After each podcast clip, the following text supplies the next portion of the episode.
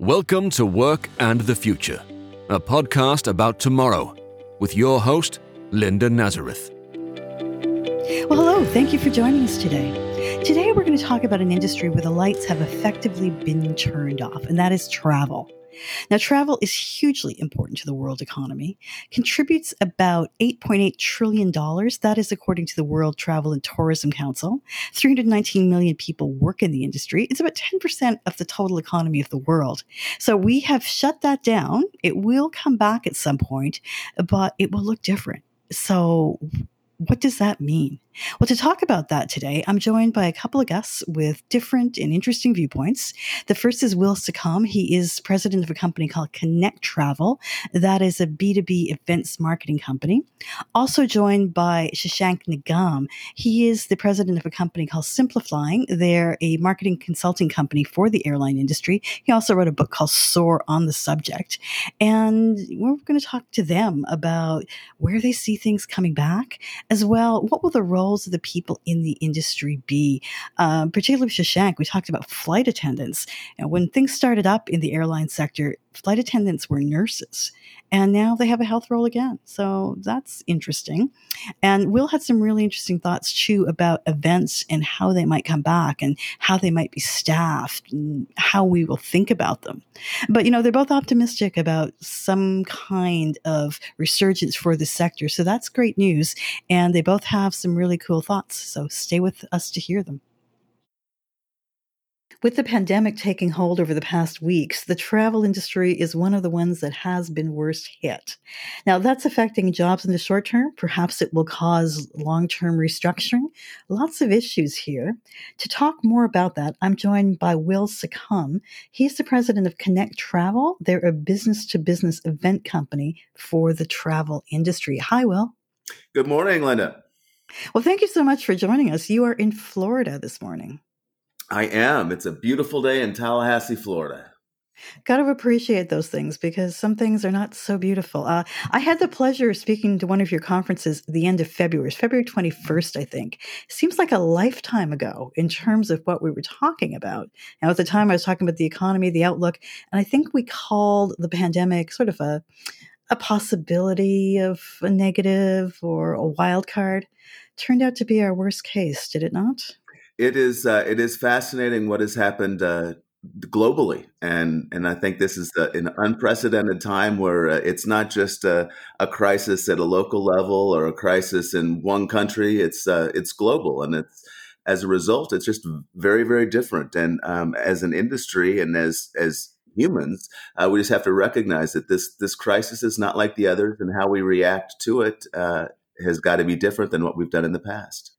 Well, let's just go back a little bit before this hit. What were the issues then? Travel was having a pretty good stretch. If anything, I was hearing it was hard to find people to work in it. The travel industry was on a 10 year uh, run, amazing run, absolute records year over year, quarter over quarter. Um, no matter the destination, internationally, uh, big destinations, small destinations, events, everything was year over year records. And, and as a result, I think all of our businesses, uh, from destination marketing organizations to industry associations to individual, you know, hotels, attractions, resorts, were really all optimized for kind of that record-setting pace. And uh, now we're all going to have to re reimagine, re envision what those organizations look like in this new normal. Because it's like it's like the lights got shut down, right? It's going from full blast to nothing going on right now. And and the sales funnel is at zero, uh, you know, for everybody. So it's going to be a, you know, a, it was a hard stop. Everybody stopped. There's nothing, nothing happening. Everything, everything is going to uh, have to jumpstart it at probably, you know, well, certainly very similar timeframes. And so, h- how the industry responds is going to be critical to um, how successful they are coming out of this crisis. And you know, my my again, my hope is uh, people don't try to return to normal and just pick up what they were going to do. Uh, what their plans were, uh, because they're going to be operating in a very, very different uh, environment. Well, let's talk about the phases of that because we're not going to have a vaccine in a few weeks or in a few months. I hope we are. But there's probably going to be a couple of phases of that where we open up, some things are allowed to happen, and later on we'll come back, hopefully full blast. In the transition period, how do you think travel will react? Uh, travel is going to um, be slow for a while. I mean, obviously, we've seen, uh, we heard from Arne Sorenson saying that the uh, this pandemic is, you know, worse than 9/11 and the Great Economic Crisis combined. Um, you know, the, the, it, we came to a dead stop. Uh, all the surveys that are out there, and industry associ- industry groups are doing a great job monitoring uh, consumer sentiment, and there is certainly a strong desire to get back out and travel uh, albeit with some caution. I'm very fortunate to see that the U.S. Travel Association has issued some general industry guidelines uh, this week, uh, as did IAAPA, which is the International Association of Attractions. Uh, issued a really compelling set of guidelines. So the industry is being very thoughtful and looking at what it is going to look like when we come back. And then throughout the globe, we're seeing inter- interesting little kind of tidbits or snapshots of what the new normal in travel is going to look like. So, generally speaking, you're going to expect that uh, people are going to be antsy to get out and they're going to start to travel, um, most likely initially to see friends and family or r- road road trips. Lots of conversations about the return of the Great American Road Trip. Uh, is just kind of starting to get into it. Um, and then and then gradually people will start to to travel for business, and then international travel will will uh, come on board after that. I had a conversation with Roger Dow, the president CEO of U.S. Travel, and he expects the international travel to kind of rebound in reverse order of uh, of where the stoppages came. So first we'll see Canada and Mexico, uh, then UK and Europe, um, and then the last kind of international travel coming back would be from you know China. You said you've been seeing interesting tidbits from around the world. Can you give us some examples of that? Absolutely. We're seeing uh, in Abu Dhabi, in order to get on a, um, a, train or mass transit, you go through a tunnel that sprays some tiny disinfectant on you. Uh, Etihad Airlines has a um, new temperature check before you are allowed to get on a plane. So just like in security, uh, as you're going through, if you've got a temperature, then you're diverted off to a second uh, tier to get to, to get checked. Uh, I just read this morning that in Austria, there's an you can now get a, a, uh, COVID test, and if you print if you come out negative, then uh, you don't have to uh, do the two week quarantine, but it comes at a price. You've got to pay two hundred dollars to get uh, to get uh, the test and and through quarantine. So you're starting to see a lot of really innovative te- technologies uh, and, and, applications of technologies that are going to enhance uh, kind of the return of travel. Uh, and that's going to be, again, be, be really interesting to watch. The most imp- interesting thing, I think, Linda, is that um, whatever protocols kind of become adopted will be with us for the next 20 years. If you if you think about it, uh, Richard Reid tried to blow up a plane 19 years ago, and today most travelers are still taking off their shoes before they go through. Uh, that is true. Security. So the nature of bureaucracy is whatever comes out of this, it's going to be with us for for years and years and years. So we should be thoughtful about what we do. Do you have any suggestions as to what industry players should be doing now to get ready for the next thing? Well, I think it's really exploring what what the uh, what the opportunities are and, and, really paying attention. There's going to be a, a, a tremendous amount of innovation um, in terms of you know t- tools and technologies that allow us to check temperatures. Quick tests are going to be a part of our life moving forward, and I think we just have to to recognize that. Um, I think there's an opportunity for destination marketing companies and, it, and chambers of commerce to really become kind of centralized clearinghouses of information in a community. Uh, one of the most important things that um, eh, conversations that I've had recently is that, you know, in the United States, I can drive from Tallahassee, Florida to Los Angeles, California, and I know that I'm always going to be on on the right side of the road. I'm going to stop at red lights and go at green lights. I, I we have this understanding of what um, what the rules of the road are, and we want to make sure that from a federal level, the, whatever it is becomes the same. Uh, one of my biggest concerns is that uh, we have different rules, city by city, state by state, so we won't we won't know what what we're doing um, and what is right in each in individual area, and that would potentially have significant negative impact on travel. So we want to have kind of universal protocols of what is what is acceptable. Interesting times. Let's talk a little bit about the labor needs of the industry because before this happened, it was hard to find good people in any industry, travel included. What do you see happening going forward? Do you think it'll still be the same skills you're looking for, same kinds of people, or will things change up? Well, I think everything everything does change. Again, it's a rapid step, and it's heartbreaking to see all the the layoffs and furloughs and job losses that have happened as a result of the decrease in travel. And we think about it, um, the hospitality industry is really the industry that has been hit the hardest. Um, it's a dead stop in travel. And the implications of that just show you how important the travel industry is, not only to our communities, but to our uh, local economies and the state economies and the federal economy. It's a massive employer and certainly one of the ones that has been the hardest hurt. Um, we're also on, on the flip side of that, we're seeing some, you know, some of the people that kind of are in that space becoming, you know, the heroes then, and the people that were um, oftentimes looked at as, um, you know, the, the low wage jobs, those front, you know, the frontline workers are kind of the, the heroes uh, that are, that are out in front of us every day. So I think there's going to be more value on uh, training, protection, um, and uh, of frontline workers across every industry. Uh, I think that you know the recognition of you know the health and well being of frontline workers is going to be recognized across the travel industry and the, and um, all industries really. Uh, so one thing that, sorry, go ahead. No, that's so. I think that's a good thing. Um, but uh, the, the question is how will how will the travel industry ramp up? It, it will it will come back differently Linda, because again, everything was optimized for kind of full tilt go. And now we're not going to be in that situation. It's how, how we ramp up slowly. I think, uh, management is going to be getting smarter and smarter about how, how they manage employees and what kind of, what is necessary and, um, you know, trying to rebuild cash flow.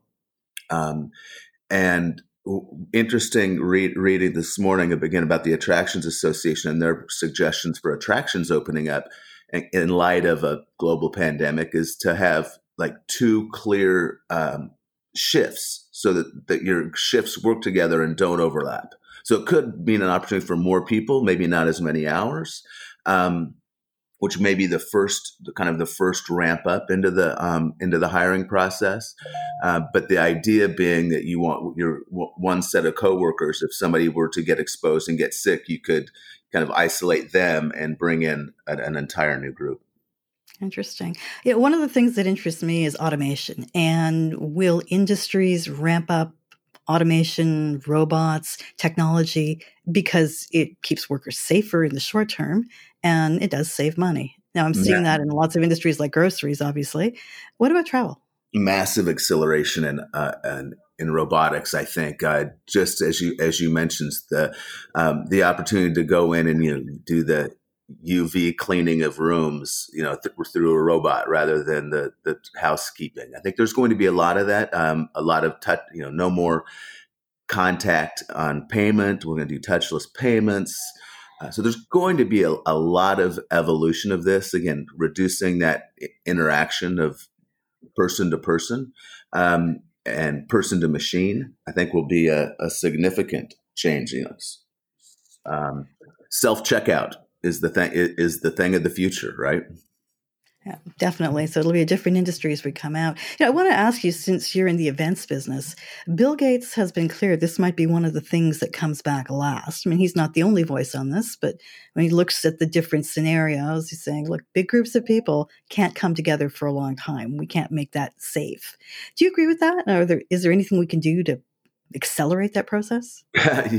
well, no, I don't agree with that. Um, and I'll tell you a couple of the things that I'm I'm watching. A couple couple businesses I think are going to be key is uh, Disney uh, and what what they do. They've they've had crisis communication programs in place for uh, just about everything. I'm not sure if global pandemic was on there, but I know that they're some of the smartest crisis communication planners, and and they will take a big lead. The NFL will take a big lead. Um, our company is uh, fully committed to uh, helping lead the industry forward. We've got our first major uh, post COVID event in August in New Orleans, um, but it will feel different. Um, there's no question about it. We're our number one priority is keeping people healthy, and more importantly, uh, making sure that our guests are confident and comfortable that we're doing everything we can. So we will have temperature checks. Cloth masks will be, you know, will be required. We're going to provide, you know, the KN95 masks for everybody there. Um, we'll have disinfectant foggers on the exhibit hall. Um, we're putting up plexiglass shields in between appointment tables, so you know you'll have the ability uh, to ha- have that safe space, much like you're seeing in uh, in retail right now. Um, our major keynote events and big things will, will shift from indoor, you know, event to kind of outdoor spaces, which allows us to, you know, we, we did see in the um, president's uh, press conference last week that, you know, UV rays and heat and humidity have s- significant impacts on slowing. So outdoor events, I think, uh, will be really, really important. Um, and then just how you set up uh, how you set up spaces, uh, how you how you do f, you know food and beverage. I don't think we're going to be seeing at an event or you know on a cruise line. You know, I think the days of the the self serve buffets are probably going to be gone. Um, how you how you serve, you know, coffee in the big coffee pots will probably be replaced. You know, by more of a coffee shop where we're you know we're handing that out. I think it's interesting in our conversations about uh, the trade offs. Uh, we've spent years and years in the events industry really, really working to be green. Um, and, and, you know, now we're going to have, you know, thousands and thousands of uh, gloves uh, available, masks available. No longer will we be serving cups, you know, coffee and cup, you know, and let people do it on their own. So it's it's going to have some trade offs, but the events themselves, I think, will be very different. Um, and I do think that uh, again, outdoor spaces will will will be used more frequently. Uh, so our we're fully committed to our August events. I've got a been just published. There's kind of the safe and clean plan of how we're going to do that. Think you know, thinking other things like eh, we are seeing this too in, uh, in, in grocery stores. So in aisles and exhibits, you're going are going to be one way uh, wider spread aisles, table booths spread further apart, uh, really to allow that opportunity to have social distancing. So a lot of things will be different, but I do think events will come back. Well, we look forward to those events coming back, and we look forward to travel coming back as well. Will, thank you so much for joining us. Uh, Lena, thank you so much. Appreciate being being involved. Like everything else, the airline industry is in turmoil now. The pandemic has basically ground things to a halt, and when things get back going at full strength again, may look like a completely different industry. To talk about all that, I'm joined today by Shashank Nigam. He is CEO of SimpliFlying, and he's also the author of Soar, a book on airline marketing. Hi, thanks for joining us today. Thank you, Linda, for having me on. It's a pleasure to be speaking once again. Well, not the most pleasurable times, though. Let's talk about how bad this is for airlines. Yeah, it, it's as bad an industry as you can be in right now. Aviation is not a good place to be in. Um, and in fact, I personally traveled uh, across uh, four international airports just last week on a repatriation flight back to Canada from India, where I was stuck in a lockdown, and experienced firsthand a lot of the measures being taken by airlines and airports, which, yes, on one hand, inspires some confidence that airlines are doing something to keep sanitation a priority, uh, but at the other hand, does not encourage uh, travelers to get back on immediately and perhaps you know look at options like driving and working from home. That is just something you can't plan for very well. If you're an airline, you maybe had a plan that talked about a terrorist attack, maybe talked about, you know, shutdowns for various safety reasons. I don't think anybody was thinking about a shutdown that would be long term and completely change the industry. Yeah, absolutely. I don't think most people had predicted a long term shutdown. Having said that, uh, believe it or not, Toronto Pearson Airport ran a pandemic preparation exercise just weeks before the crisis erupted in Canada, and their CEO was on video talking about it. So, as much as it's a black swan, airlines, airports do have pandemics in their rule book, just that no one has had expected it to have such a wide ranging impact. And this is, to be honest, just the beginning. The way this is going to impact travel uh, for us is not going to be a new normal. It will be a very different way to travel in the future. You know, you posted some pictures of flight attendants and the uniforms they're wearing. Maybe we can post some of those in the show notes, but those were crazy. They look like spacesuits or hazmat suits, not what we're used to seeing. And does that change their role? I mean, has their role completely changed? Well, uh, I think their role changed dramatically after 9 11, where safety became, became paramount, and their role will change once again, where health becomes paramount. Health of not just the passengers, but their own health as well. But interestingly, this is going back a full circle because first flight attendants just over just under 100 years ago were nurses. So, you know, we're, we're going back and bringing health to the forefront.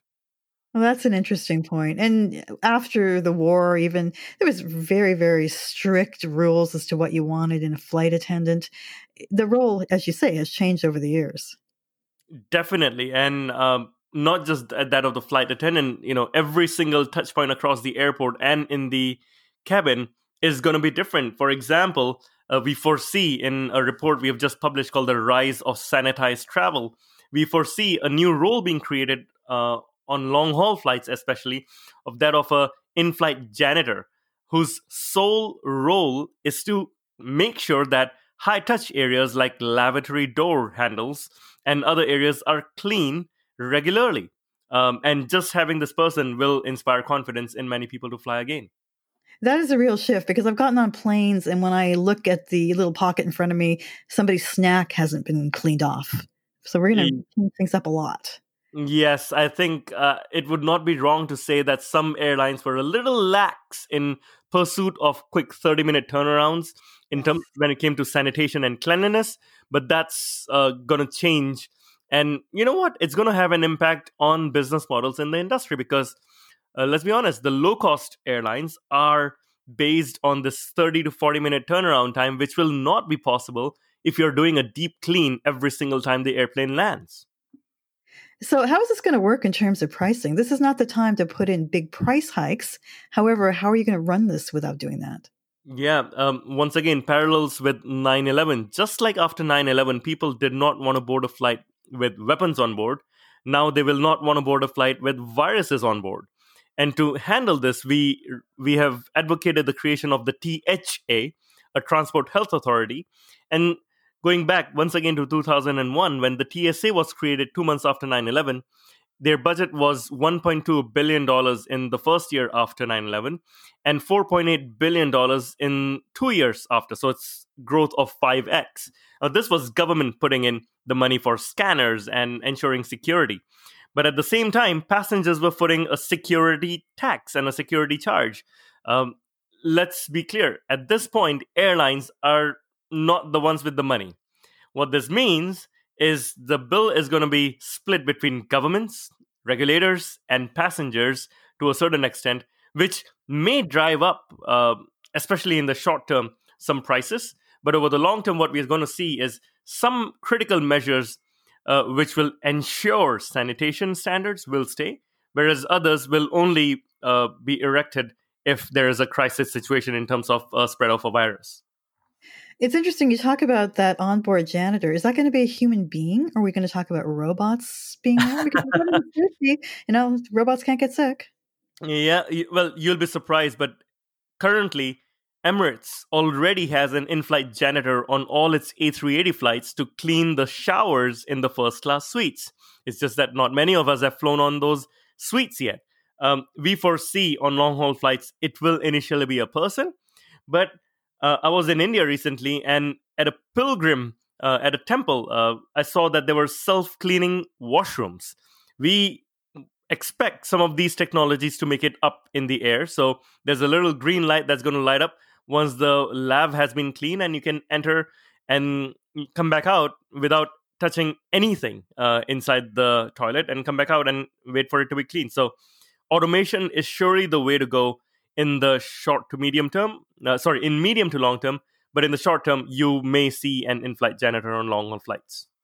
Now, this is interesting times. In the next few months, how do you think this is all going to come together? How long before we see volumes coming to anything looking like normal?